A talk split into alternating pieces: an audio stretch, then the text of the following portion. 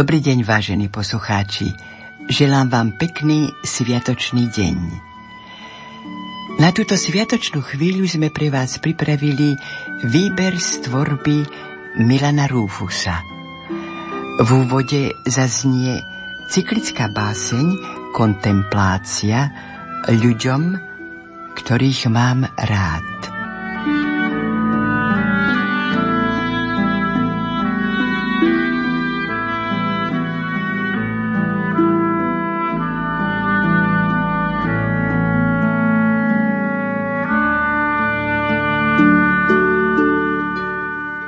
Kontemplácia. Ľuďom, ktorých mám rád. Vek chvíľkou preťatý, jak more Mojžišovo sa opäť zatvára na túžob legióny. Čas hovoriť. Čas vypovedať slovo. Dní, dní a nocí v tepnách kvasilomy. I ohňom veselým smiech zažne zavše brvy, i ako potoky sa skorí vrások stráca, a prchá stádo zohnané. To nie je báseň, to je výron krvi. To nie sú slová, to vo mne duša zvracia drsnému veršu do dlane. Nie motýl brnkne uletí, nie hlások tlupa neduživá, kde ako v starom dúpeti už nikto živý neprebýva. Nie je popol z citu, mlk a dym. Samota reči, studená a pustá. Zašifrované mlčaním, z výkriku ešte rozpečatím ústa, z nej, búrkou zvuč a z nej, nie nôtou monotónnou. Či tneš, či požehnáš, či bič si pletieš stónov na svoju bezmocnú podobu rozbitú, do lepky vrtaš sa jak náboj krytu.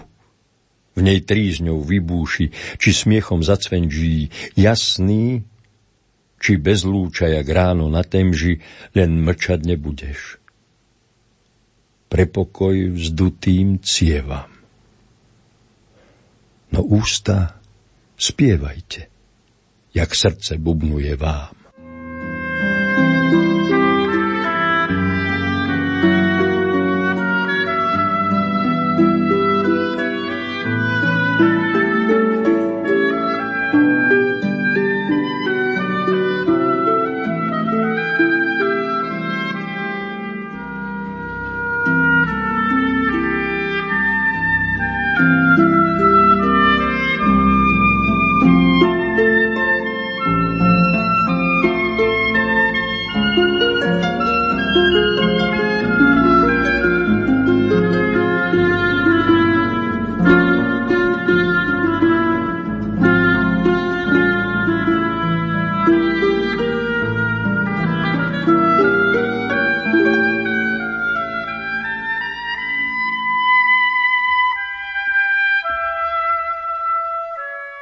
Prišli sme z akých tiem a z akých priestorov, s očami, so srdcom, zlobou i pokorou, s dedičstvom ľútosti a darom zabudnúť.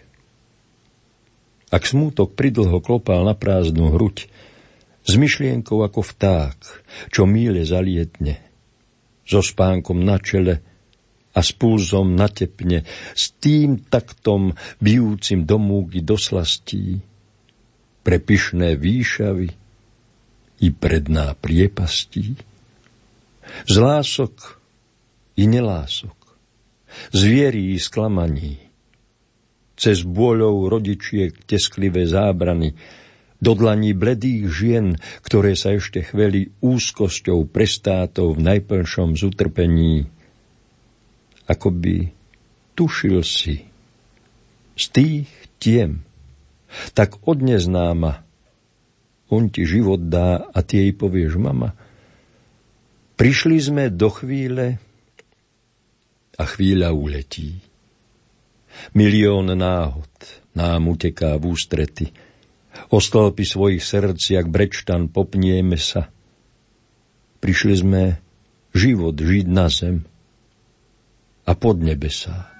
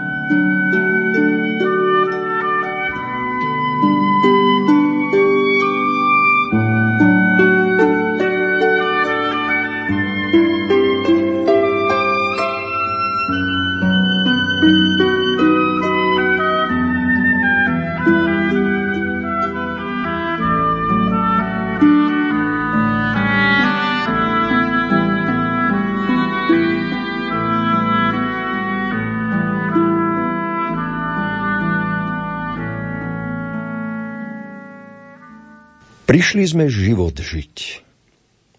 A opäť jedno leto v mŕtvolkách bronzových pod bezlistnosťou stromov. Lúpene na rúži lejaky rozkradli. Prišli sme život žiť. A opäť jedno leto v hladinách kaluží svoj zánik zrkadlí. Strnisko píska, pesnička zastaralá, spomienka do sna zabzučí. Povedz mi, mama, čím si ma napájala?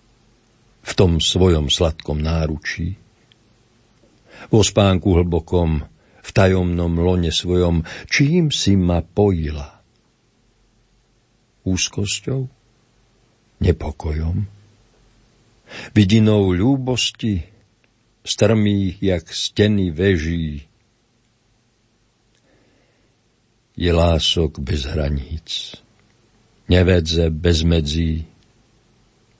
Však tvojmu synovi do srdca marec sneží namiesto nevedzí, ako dva kamene ho oči k zemi vážia.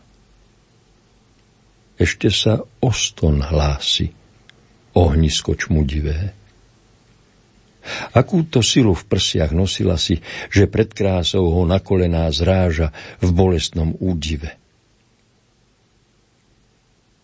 Tak spieval človek. A v jeho slove akoby na dážď chýlilo sa. Na lemovanie úst sa zviezli prvé kvapky. Vzlik či rosa? Rosa len rosa na slovku, jak slza na okvetí, ktorou sa ráno rozcíti. Minútka neškodná do vety zabodne ti, prvú než ju časnosť uchytí. Na tichej nôte sa trasie slza malá, jak zrnko prachu na lúči. Povedz mi, mama, čím si ma napájala v tom svojom sladkom náručí? Hľaď, praská hrudník nad srdcom. Ten odev už je tesný, ten odev už krtí bezmála. Povedz mi, mama, čo bolo v tvojej piesni, čo si nám dávno spievala. Spieže v nej zvonili, či tráva modlila sa so šijou štíhlou sklonenou. Slniečko, daj nám dnes na zemi chlieb a pokoj pod zemou. V tej piesni voda zurčala a jagali sa splní. Ako ju vyslovím? Hľaď, mama, tvojmu synovi sa v očiach leto vlní, až priecha klásovým. Do klasov vyhnal čas, čo čas v nás porozsieval. Tak spieval človek. I takto človek spieval.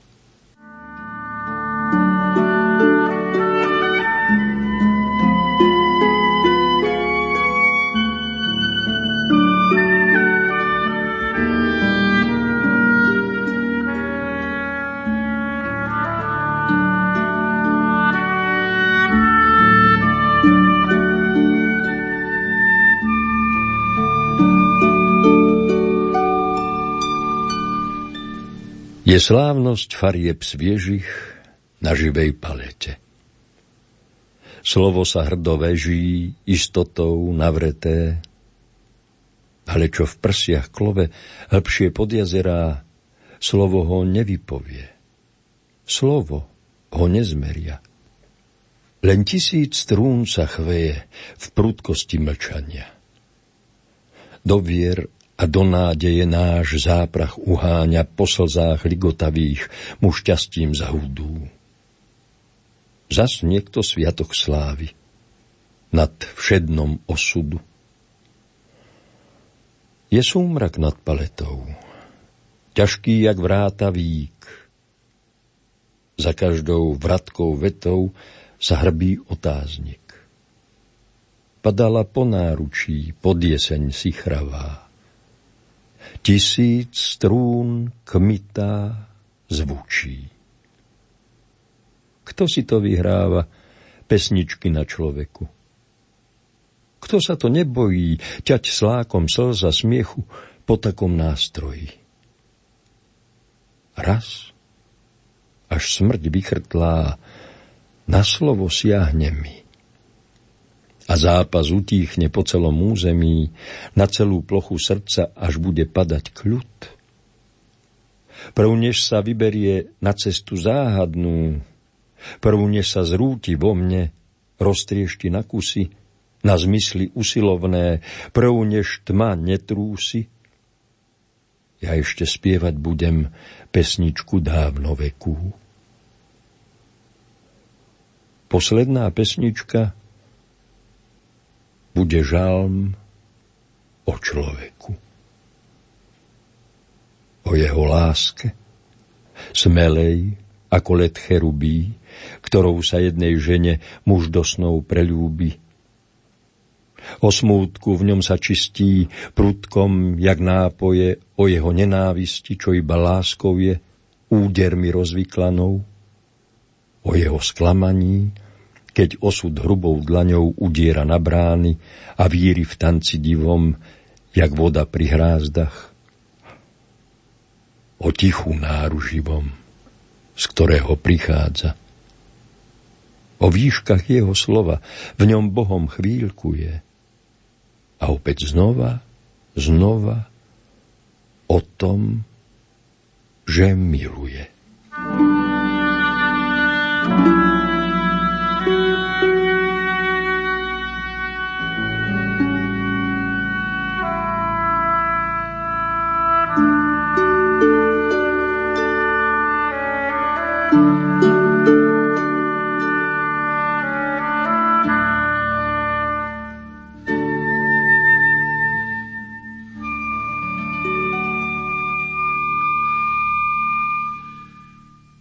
Prišli sme z akých tiem a z akých priestorov zaznieť a zatíchnuť pred prísnou amforou. Prišli sme život žiť na zem a pod nebesá. Po dráhach širokých tak prosto stretáme sa, tak prosto viažeme do jednej paraboly dve cesty príliš osamelé. Dvojakú, ľudskú púť. Aby plot čo do nás zreje, samotou do nás bolí, musel raz dodávna potichu odpadnúť.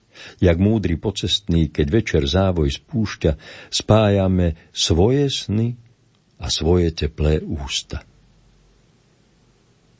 Len rúžu v prstoch mám.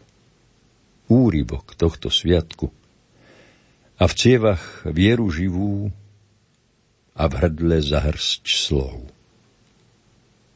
Vyje sa nápev môj, jak vlákno v kolovrátku, o chvíli, ktorá bude raz všetkým radostnou. Tá chvíľka potká nás a našich dobrej vôle. O múdrosť žitia žeravú sa tvrdo zápasí. Ale ja viem, že ostane, jak chlieb na dobrom stole, to mocné ľudské rozhranie nad samôt púšte holé. Láska, čo ľuďom kraľuje, za váš stôl sadla si. Raz až smrť vychrtlá, na slovo siahne mi. Ako údy Kristove mi bude lámať vetu, ešte si jednu pesničku zaspievam na zemi. Posledná pesnička bude žalm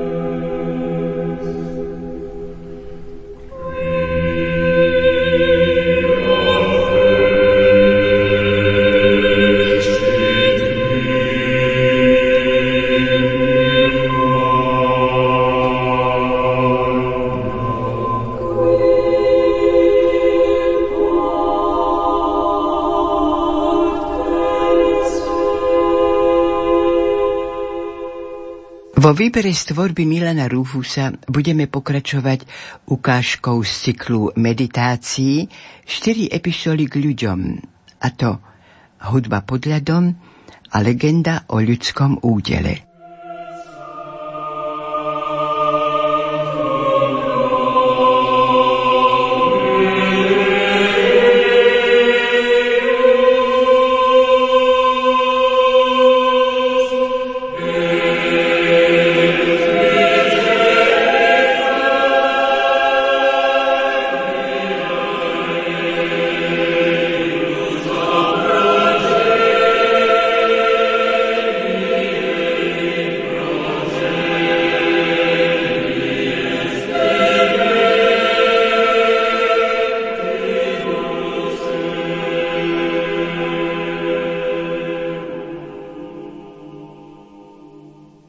Hudba pod ľadom.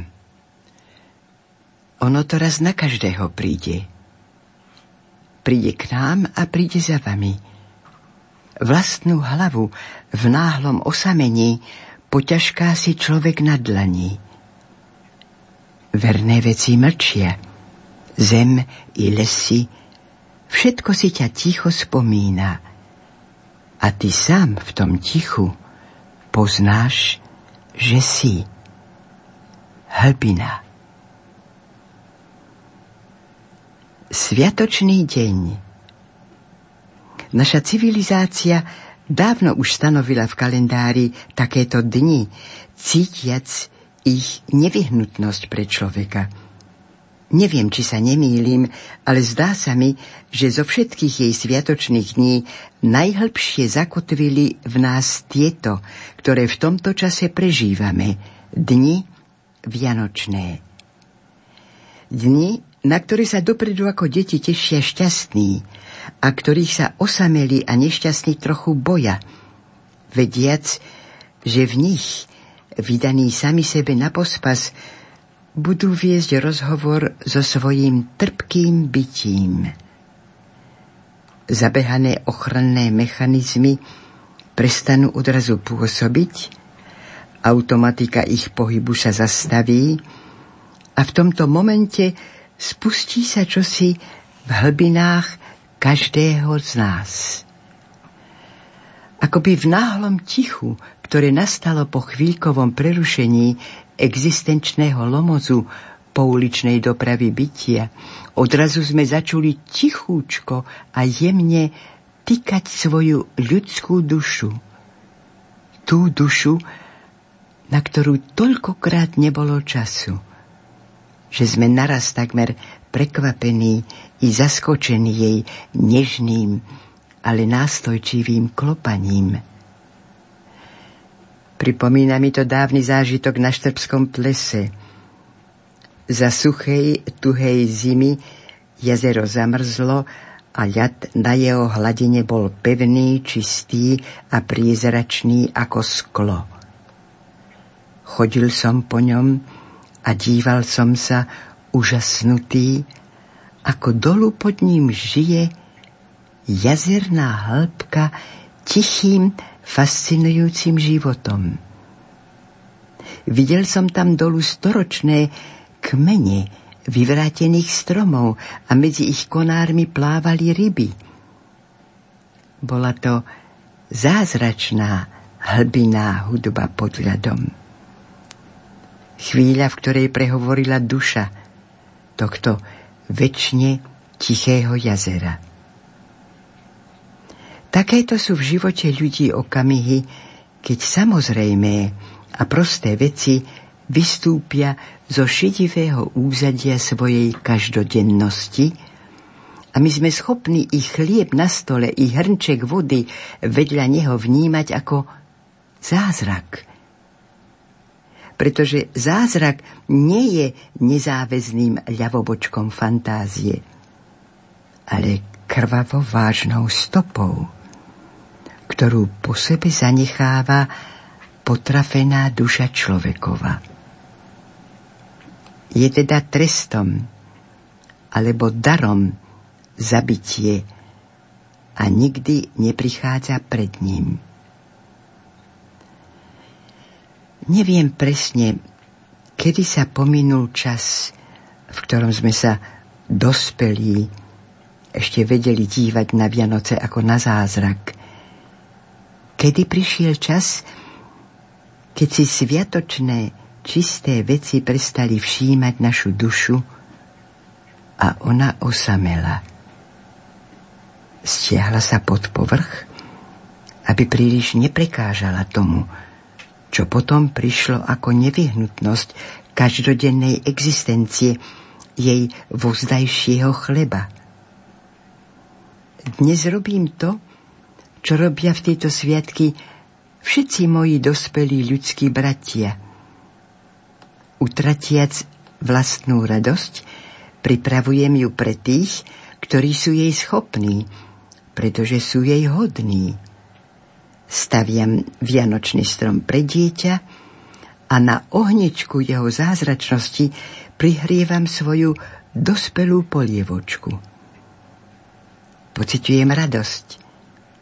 Ale je to radosť krotká, skoro nesmelá. Viem, že som si na ňu požičal a že to bude musieť vrátiť. To pravda neznačí, že i ja nemám svoje Vianoce a v nich obsahu plné ticho, svoju chvíľku s pravdou. Traja tvoria svetú rodinu matka, muž a dieťa. Nechajme dieťa ešte na pokoji spať a pohovorme si dnes o tých dvoch, o Vianociach dospelých, Vianociach tohto národa, ľudstva, o týchto Vianociach roku 1968 vypočujem si svoju hudbu pod ľadom. Čo sme si v tejto krajine za rok nažili, bude si zodpovedať každý sám pred sebou a sám sebe. Sloboda je vnútorná kategória a jej skutočná miera nespočíva ani tak v možnosti vynadať komukoľvek na námestí, ako skôr v schopnosti vynadať sebe – za každý pokus ujsť pred vlastným svedomím. Sloboda spočíva vo vnútornej voľbe, ktorú jednotlivcovi nikto nemôže zakázať. Ba viac, nikto ho nemôže zbaviť povinnosti takejto voľby. Dokiaľ ju, slobodu, podobne ako šťastie, budeme naháňať po priestoroch mimo seba, ako iba spoločenský fenomén. Bude nám jej skutočný rozmer nepretržite unikať. Sloboda je ťak za pravdou a jej znamienkom je múdrosť. Nepoznám dnes civilizáciu, ktorá by sa vyznačovala prebytkom takejto slobody. Povrch vecí i dejov teda klame. Sú deje, ktoré vyzerajú nevinne, ale ich dôsledky sú tragické. A sú deje, ktoré vyzerajú tragicky, avšak ich dôsledky prežije národ s oveľa menšou újmou, než sa na prvý pohľad zdá. Povedali sme, národ. Čas vianočný zvýrazňuje túto kategóriu. Motívom domova. V hodinke svojej pravdy totiž hľadá človek miesto, kde by sa na tento čas uchýlil. Býva to obyčajne miesto, na ktorom kedysi tak dobre rozumel sám sebe i tomu, čo ho obklopovalo, žijúc s tým v takmer mýtickej jednote. Od chvíle, čo bol z tejto jednoty vysotený, hľadá nepretržite svoj duchovný domov. Ak už nie inak, aspoň pre siedmy deň – keď jeho duch vedie rozhovor s vlastným bytím. V takýchto chvíľach všetci nejako silnejšie vydychujeme vôňu kotlíka, v ktorom sme uvreli, presnejšie cítime pod nohou zem nášho domova, prst svojej vlasti.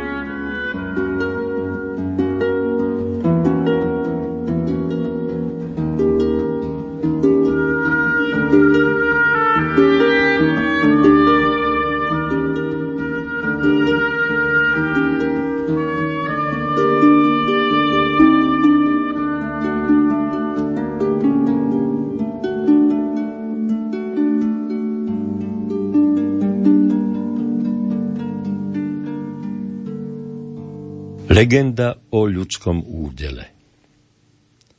Kde bolo, tam bolo. Za 99 horami, za 99 dolinami, kde sa voda sypala a piesok sa lial. Naozaj môžeme začať tento rozhovor klasickou preambulou z rozprávky. A nebude to štilizácia, ale skoro pravda. To, čím potrebujeme začať, sa skutočne totiž stalo kde si na úsvite ľudskej pamäti, kde sa ľudské bytie stretáva s ľudským nebytím. Tak hlboko, hlboko v čase, že človeková pamäť už nedovidí na svoj počiatok a ľudstvo sa stráca samo sebe ako herec za oponou, ktorá sa už nikdy nezodvihne. V čase, keď sa vody sypali, pretože na mieste dnešných morí boli pohoria, a piesok sa lial, pretože tam, kde sa dnes týčia horstvá, ležalo vtedy more. V čase takom dávnom a takom ďalekom, že pri kolíske ľudských dejov už nestojí prostá pravda, ale legenda, staršia a múdrejšia sestra pravdy lebo je potrebné nesmierne množstvo prostých dejov, dokiaľ z ich krehkých, pominutelných telíčiek vytvorí čas nepominutelný mýtus. Stá tisíce a milióny osudov sa odohrajú, milióny drobných drám, po ktorých ostane kúsok popola, zrniečko prachu, na ktorý sa obraciame.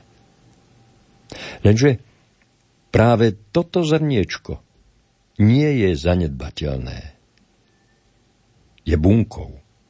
Stavebnou jednotkou, z ktorej sa skladá legenda a mýtus, podobenstvo o ľudskom útele.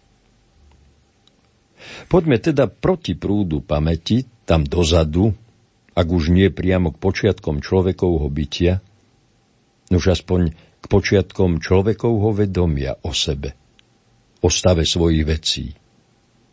Poďme k duchovným jasliam ľudstva. Kto sú tie súdičky, čo sedia pri kolíske človeka? A čo mu sľubujú? Bože môj, nič ľahkého.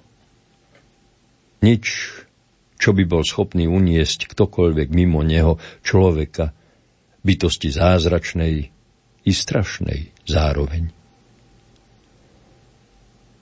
Na počiatku tohto údelu je vzbúra proti Bohom.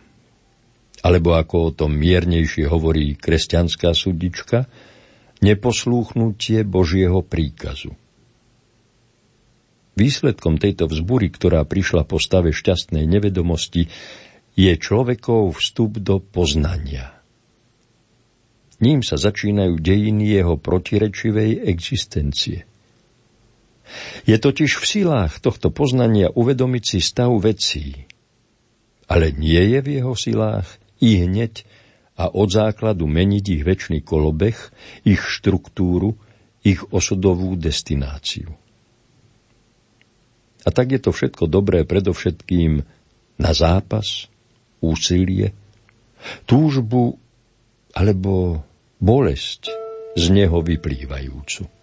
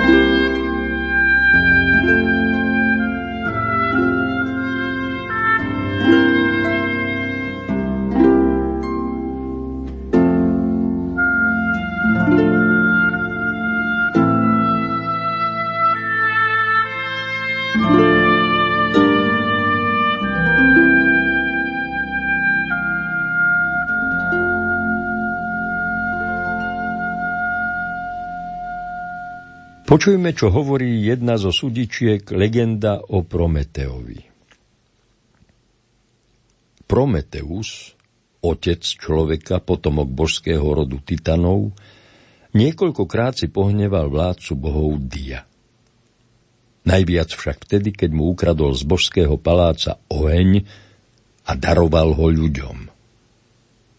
Vládca bohov poslal Hefaista s pomocníkmi, aby prikuli odbojného Prometea najťažšími a najmocnejšími reťazami k vysokej skale na Kaukaze. Zeus poslal za Prometeom na Kaukaz obrovského orla. Orol prilietal každý deň ku Prometeovi, trhal mu ostrým zobákom pečeň z tela a živil sa ňou. Cez noc pečeň Prometeovi znovu narastala a Orol mal ráno pripravenú novú potravu. Na takéto trápenie odsúdil Prometea vládca bohov na veky.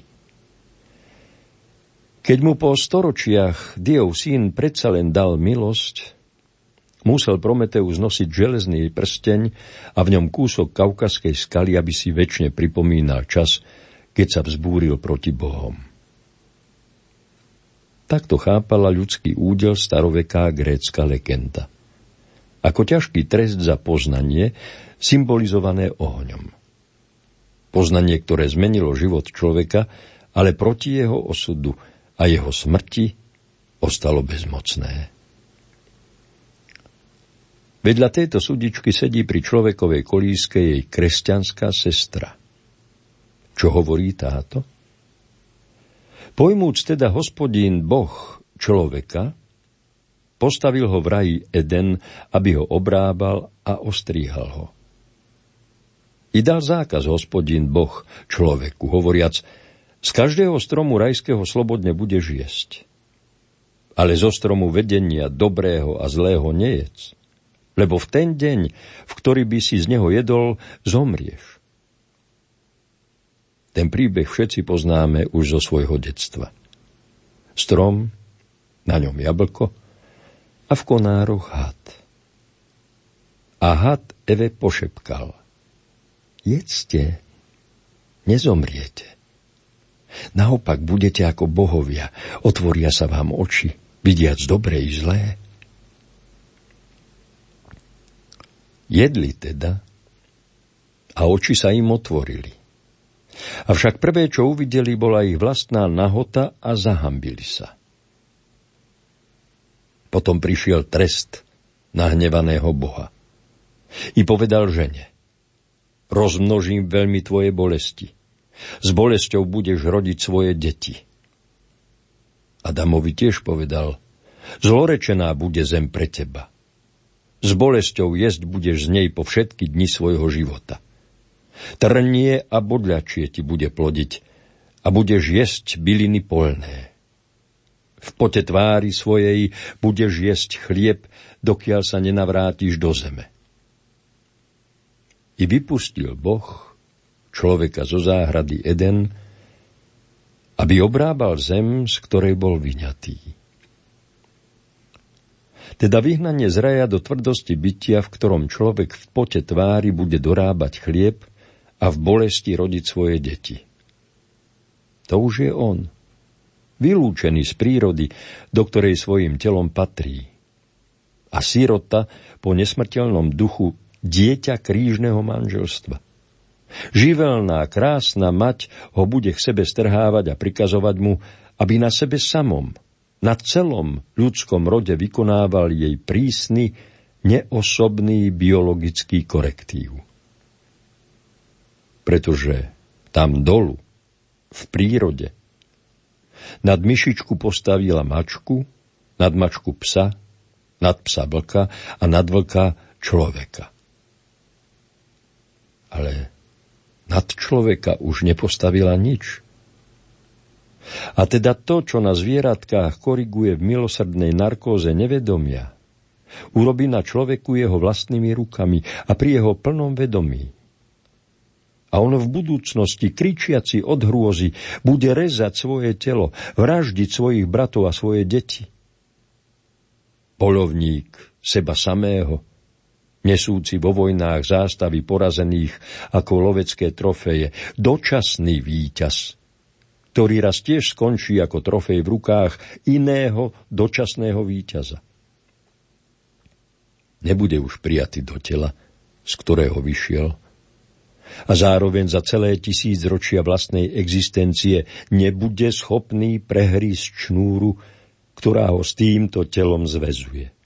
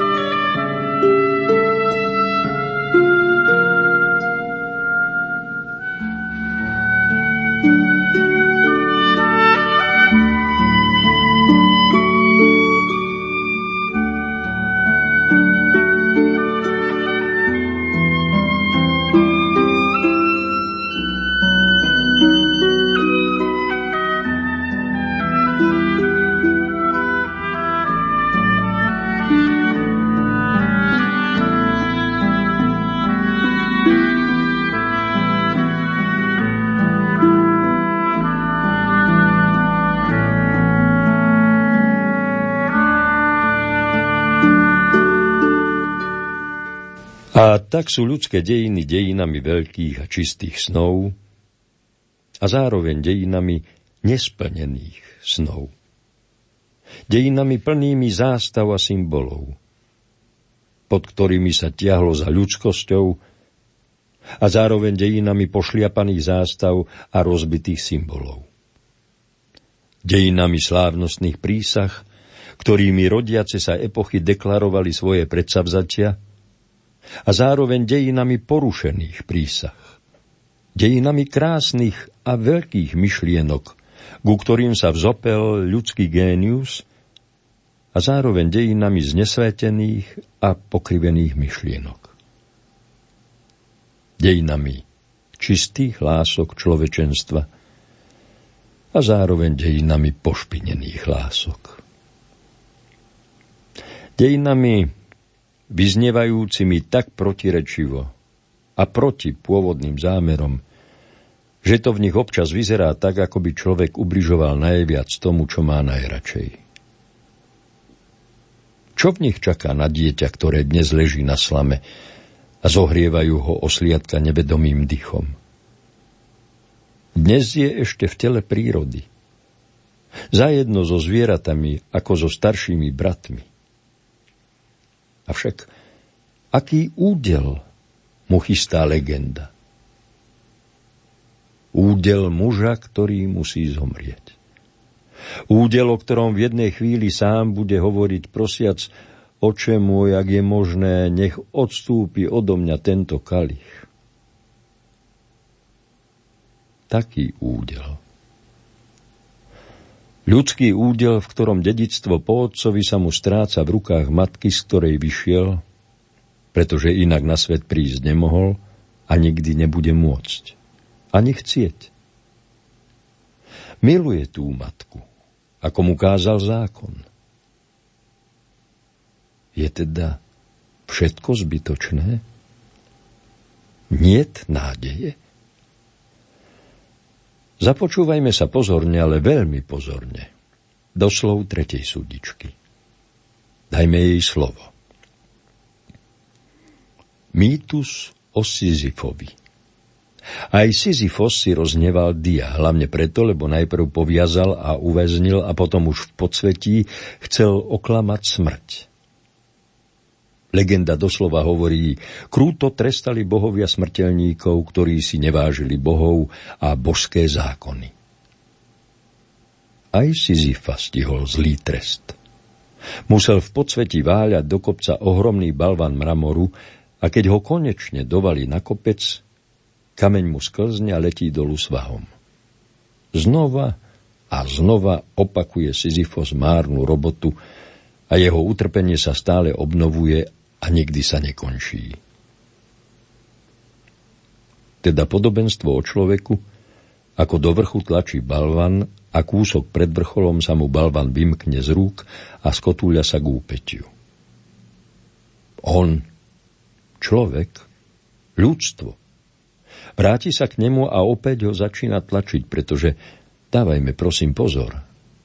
Pretože práve v tomto zdanlivo nezmyselnom dvíhaní bremena k vrcholu je zmysel jeho existencie. Šťastie spočíva v dosahovaní šťastia. A tak táto legenda, hoci vyzerá kruto, nie je krutá.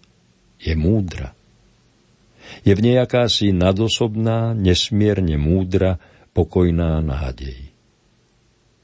V piesku rozľahlých púští drobný chrobáčik Skarabeus válí svoju gulôčku, ktorá mu slúži ako zdroj existencie. Medzi ním a Sisyfom je istá podobnosť. I človek v nepretržitom dvíhaní nepretržite padajúceho bremena nachádza duchovný zdroj svojho bytia.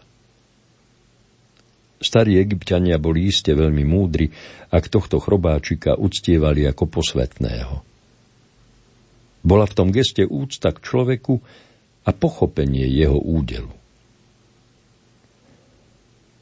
Tieto tri drsné, múdre súdičky pri človekovej kolíske teda nechcú ponížiť, ani zdeptať človeka svojimi temnými predpovediami. Naopak, chcú, aby v budúcnosti nebol milovaný lacnou láskou. Až očistíme cestu človekovi od všetkých ilúzií, len potom takto vyvzdorovaná láska k nemu bude mať hlboký rozmer cenu hodnú jeho údelu. Až ho zbavíme sentimentálneho balastu a budeme vedieť o tomto údele všetko, čo je v našich silách o ňom vedieť. Až uvidíme človeka, ako prišiel na svet a žije v ňom ako nahý v trní, sám proti sebe, opustený všetkým mimo seba, ani zviera, ani Boh, a jedno i druhé, všetkých a ničí, často ani svoj nie. Choroba i liek zároveň, strelec i terč, do ktorého striela. A Pane Bože, vidiaci na to všetko, až potom uzrieme jeho skutočnú veľkosť, danú veľkosťou jeho údelu. Údelu, aký by nebol schopný uniesť nikto mimo neho, človeka. Tej zázračnej i strašnej bytosti, ktorá okrem toho, že je pokrvným bratom všetkých živočíchov, nesie v sebe aj dých mocného a vidiaceho božstva, ktorého si je synom i otcom zároveň. Nuž teda človek. Nuž teda jeho údel.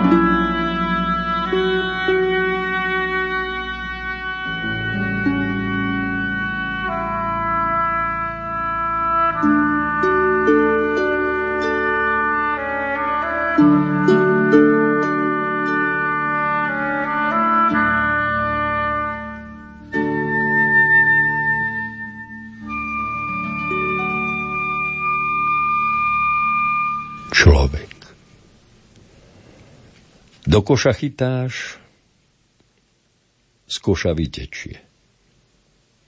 Bláznivý rybár, múdry človeče. Vodu si lovil, sám podobal sa vode. Vždy pred odchodom v nej troške po príchode. Nevedel nikdy, kam to povedie. Zem prijímala tvoje spovede. I tvoje kliatby, keď z pluhu ako sklina pršali iskry. Žil. Nemohol si inak. A tvoje veci ako pomníky hovoria bol. Bol smiešný? Veľký?